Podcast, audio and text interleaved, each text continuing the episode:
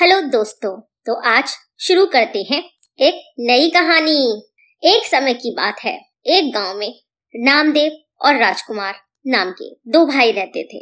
जब वे बड़े हुए तो दोनों ने अपनी पिताजी की ज़मीन का बंटवारा कर लिया। नामदेव और राजकुमार दोनों भाइयों को चार चार एकड़ ज़मीन का टुकड़ा मिला। नामदेव अपने चार एकड़ में खेती करके अपनी रोजी रोटी चलाने लगा। वहीं राजकुमार को खेती बाड़ी में कोई दिलचस्पी न थी और उसने सोचा कि उसे खेती में उतना मुनाफा नहीं हो सकता है, जितना कि वह व्यापार में मुनाफा कमा सकता है। इसीलिए राजकुमार ने अपना ज़मीन का टुकड़ा बेच दिया और उस रुपए से व्यापार करके देखते ही देखते लखपति बन बैठा। इधर राजकुमार लखपति बन चुका था और नामदेव वैसे का वैसा ही रह गया। एक बार नामदेव ने अपने खेत के एक कोने को अच्छी तरह जोत कर उसमें साग के बीज डाल दिए। उस साल पानी खूब बरसा। नामदेव की मेहनत बेकार नहीं गई। नामदेव की बाड़ी हरी भरी दिखाई देने लगी। अब नामदेव हर रोज टोकरी भरकर साग काट कर ले जाता था और शहर में उसे बेचकर पैसे कमाता था।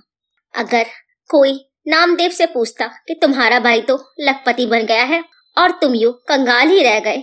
तो नामदेव, खुश मन से जवाब देता, भैया, यह सब अपना अपना भाग्य का खेल है। उसका भाग्य बढ़िया था, इसीलिए वह लखपति बन गया। मेरी तकदीर ऐसी थी, इसीलिए मैं अभी भी साग ही बेच रहा हूँ। यही सोचकर नामदेव अपने मन में भी संतोष कर लेता था और कभी भी अपने भाई को देखकर जलता नहीं था। हाँ नामदेव के साग के पौधों में एक पौधा ऐसा था जो खूब मोटा हो गया था और देखने में बहुत अच्छा लगता था। नामदेव का मन उसको काटने का बिल्कुल नहीं करता था, इसलिए उसने वह पौधा वैसे का वैसा ही रहने दिया। मगर यह साग का पौधा बढ़ते बढ़ते सुपारी के पेड़ के जितना बड़ा हो गया, उस रास्ते से आने जाने वाले सभी लोग उसको देखकर चकित हो जाते थे और कहते, हमने साग के पौधे तो बहुत देखे, लेकिन आज तक ऐसा पौधा नहीं देखा। जो इतना ऊँचा बढ़ गया हो इस तरह, जो कोई भी उस पौधे को देखता, उसकी खूब बड़ाई करता। उन सब की बातें सुनकर नामदेव मन ही मन फूला न समाता था। इतना ही नहीं, जो साग का पौधा इतना बढ़ गया था, उसके पत्ते सब्ज़ी में अच्छे न लगते थे, यह बात हर कोई जानता था। इसलिए नामदेव ने निश्चय कर लिया कि यह पौधा खाने के लिए नहीं, बस दिखाने के लिए ही है। कुछ दिन बाद उस देश का राजा अपने दरबारियों के साथ उसी राह से कहीं जा रहा था। राजा की नज़र साग के पौधे पर पड़ गई। देखते ही उसको बड़ा आश्चर्य हुआ कि एक साग का पौधा इतना ऊँचा कैसे बढ़ सकता है। राजा का मन उस पौधे पर ललचा गया। नामदेव जो वहीं खड़ा था। राजा से बोला, हुजूर, यह पौधा मुझ गरीब किसान की पाड़ी में शोभा नहीं देता। यह तो आपके राज उद्यान में रहने लायक है। यह सुनकर राजा को बड़ी प्रसन्नता हुई। तब नामदेव ने उस पौधे को चारों ओर की मिट्टी के साथ उखाड़ लिया, जिससे जड़े न टूट पाए फिर उसने उसे राजा के रथ पर चढ़ाकर राजा की आज्ञा के अनुसार राज उद्यान में ले जाकर अपने हाथों से लगा दिया। तब राजा ने नामदेव से प्रसन्न होकर उसे सोने की अशरफियों एक थैली पुरस्कार में दी। नामदेव वह थैली लेकर खुशी खुशी घर लौट आया। इस तरह उस साग के पौधे के कारण नामदेव की तकदीर ही पलट गई थी। नामदेव की सभी गरीबी दूर हो गई और वह राजा की कृपा से एक धनवान व्यक्ति बन गया और सुख से जीवन बिताने लगा। इस तरह एक साग के पौधे की वजह से नामदेव को अमीर व्यक्ति बनते देख कुछ गाँव वालों के मन में चलन पैदा हो गई और सबसे ज़्यादा तो उसका भाई राजकुमार ही नामदेव से चलने लगा।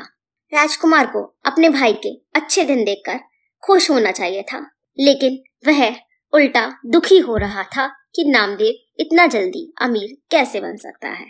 अब राजकुमार को दिन रात यही धुन सवार थी कि किसी तरह वह भी राजा के पास जाए और अपने भाई से ज़्यादा रुपए कमा कर लाए।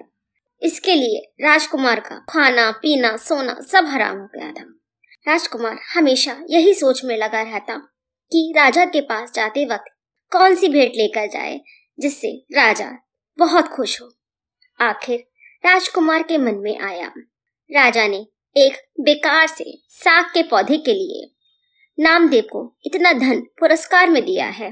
फिर अगर मैं कोई कीमती भेंट लेकर जाऊँ तो क्या वे ज़्यादा खुश ना होंगे और मुझे ज़्यादा धन इनाम ना देंगे?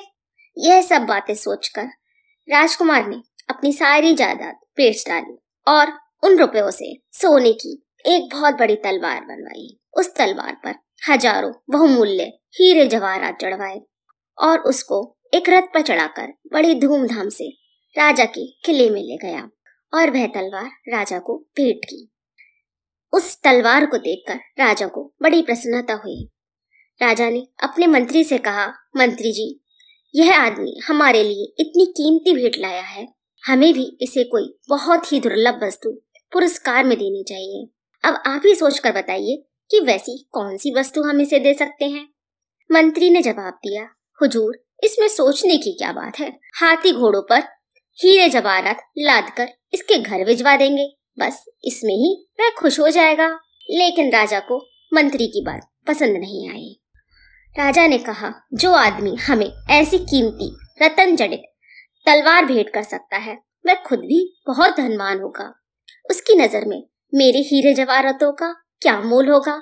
हमारी इज़्ज़त खराब हो जाएगी। इसलिए और कोई अपूर्व वस्तु सोचिए। लेकिन उस दिन मंत्री जी का दिमाग कुछ ज़्यादा काम नहीं कर रहा था, इसलिए कुछ भी तय न हो सका। रात भर राजा दिमाग लड़ाता रहा, लेकिन उसे फिर भी कोई उपाय न सूझा। दूसरे दिन राजा सवेरे सवेरे उठकर अपने उद्यान में टहलने निकला। उस समय उसकी नज़र नामदेव के दिए हुए साग के पौधे पर पड़ी।